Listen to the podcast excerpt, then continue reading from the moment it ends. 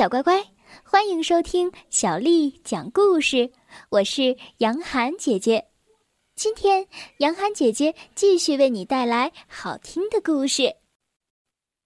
我要找到朗朗，第三集。咩，我快背不动故事爷爷了。贝里奥嘟囔着说：“嗯，赶快想个办法呀！”卡门想了一晚，终于。有了个架起椅子当轿子的好办法。第二天一大早，大家就出发了。今天咱们去找谁？故事爷爷问道。先进山洞看看，小心哦。卡梅利多回答道：“这里面住着厉害的家伙，一个真正的危险分子。”啊！别吓我！这这儿有尸骨。贝里奥吓得脸色苍白。我我还是在外面等你们吧。冒着被蝙蝠攻击的危险，卡梅利多、卡门和故事爷爷摸索着向山洞深处走去。突然，他们看到了一个庞然大物。哎，嘿嘿嘿，狗熊朗朗，快醒醒！啊，呃，谁呀？敢打扰我睡觉？这已经是第二次吵醒我了。但愿你们能有个很好的理由，否则我的脾气可不怎么好。看箭头，就像预言里说的，难道真的是他？在卡梅利多的鼓励下，故事爷爷向狗熊朗朗道出了此行的目的。朗朗先生，您有没有想换一个职业，比如说当当说书人？啊！换一个职业？哎呀，哎呀，痛死我了！哎呀，小子，我要把你……安静点儿，大胖熊，看这个，是从你屁股上拔出来的。卡门拿着一个箭头，对狗熊朗朗说：“哦，难怪我睡不好。”狗熊朗朗嘟嘟囔囔地说。哦，谢谢你，卡门。昨天有个小男孩居然用玩具弓箭射我，这支箭应该是他的。那个小坏蛋就住在喷泉附近。趁着狗熊朗朗转变了态度，故事爷爷赶紧再次提出了请求：“您愿意接我的班吗，朗朗先生？”哦，我感到很荣幸。可是这样的工作量很大，我每年要冬眠六个月呢。哦，晚安吧。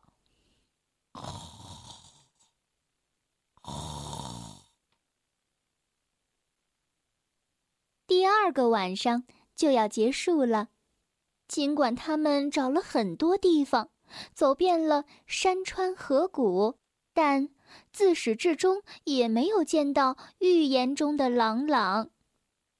大家筋疲力尽，累得快散架了，倒头便睡。只有卡门琢磨了大半夜，想出了一个比抬着椅子走更好的办法，既舒适又省力。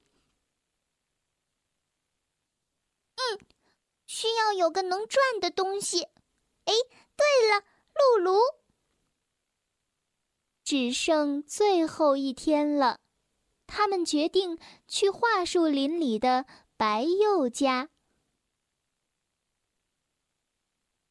嘿，闻到了吧？白鼬朗朗臭烘烘的秘密巢穴。呵呵，我觉得还好嘛，哥哥。浑身散发着独特香气的白鼬蹲在洞口。哟是什么风？一大早就把你们给吹来了？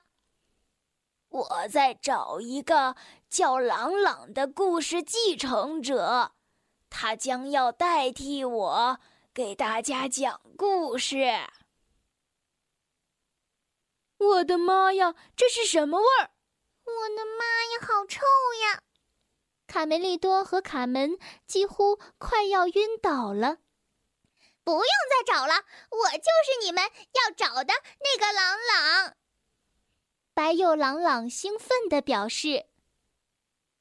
故事爷爷深吸了几口气，本打算赞扬白又朗朗几句，但实在抵挡不住那股特殊的香气，当场晕倒在地。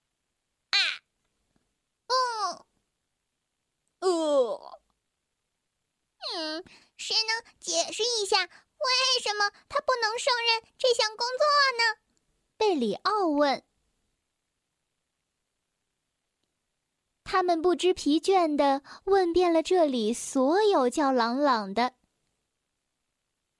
呃，接替故事爷爷，对不起，我还没有结束疗养呢。野猪说。啊，说书，这个我挺有兴趣的，但是我正在等待一位公主的亲吻呢。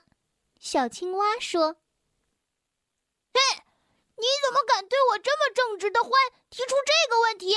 嘿，请问，走开，没看见我忙着呢。”哎，这几个家伙连问都不用问了，小乖乖。今天的故事就讲到这儿了。如果你想听到更多的中文或者是英文的原版故事，欢迎添加小丽的微信公众账号“爱读童书妈妈小丽”。接下来又到了我们读诗的时间了。今天为你读的这首诗是胡令能写的《小儿垂钓》。蓬头稚子。学垂纶，侧坐莓苔草映身。